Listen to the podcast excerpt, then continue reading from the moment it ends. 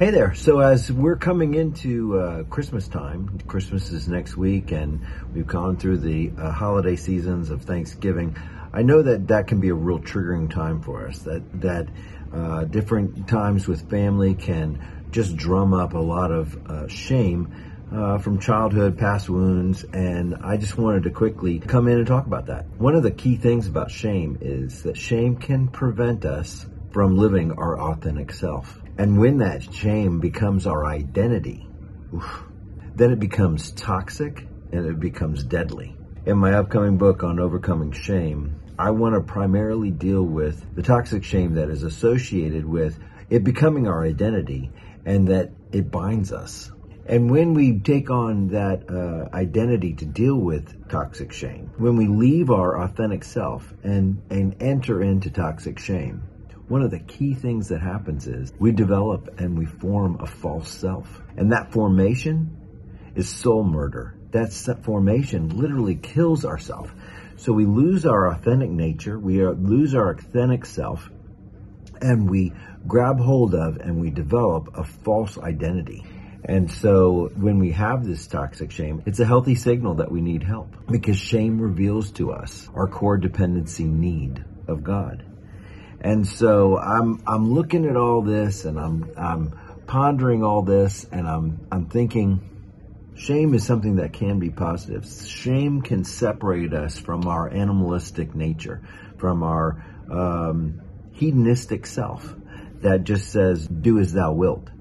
Uh, that's a that's a healthy form of shame. That's that's when shame has a benefit to me is that it's saying, listen, these actions, these these things that you're doing are counter to who you are, who you were created to be in Christ. And that's a positive thing. So there is a positive nature to shame. Shame can stand as a sentinel to say, don't go here, don't go there. This is destructive to your life. And it says, I'm unable to do this on my own. I have to have Jesus. I have to have his life, and I can't do this without him.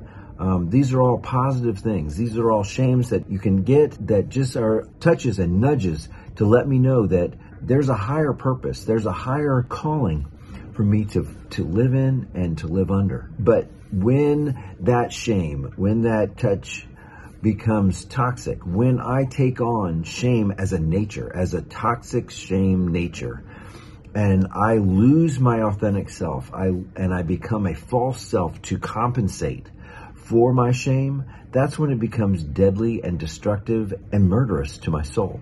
I literally take it on and I see myself as something beyond who I was created to be. And um, here's another thing that happens when I'm in shame, when I'm in deep shame, um, I can also use shameful things to compensate. So I can act shamefully to try to prevent shame from crushing my heart and my soul.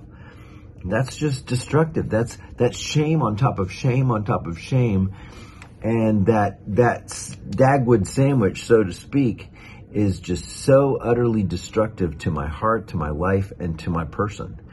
And then I am in a quagmire. I'm caught in toxic shame and I can not get out of that toxic shame. It becomes something that is that prevents me from experiencing joy in life and my authentic self, my true self, my God created self, and I enter into a world of sin and destruction. So I just want to um, let you know that as we enter into these holidays and we face things that could trigger us to shame, I just want to stand for the true self, the true created self, the beautiful created self that God has made for us and has created us to be. Just remain true to yourself. Just remain true to your heart. Just remain true to your identity. And don't allow shame to literally take you under and leave you flailing in a toxic soup of false identity. So I'll talk to you soon after the holidays, and I look forward to what the new year has to offer.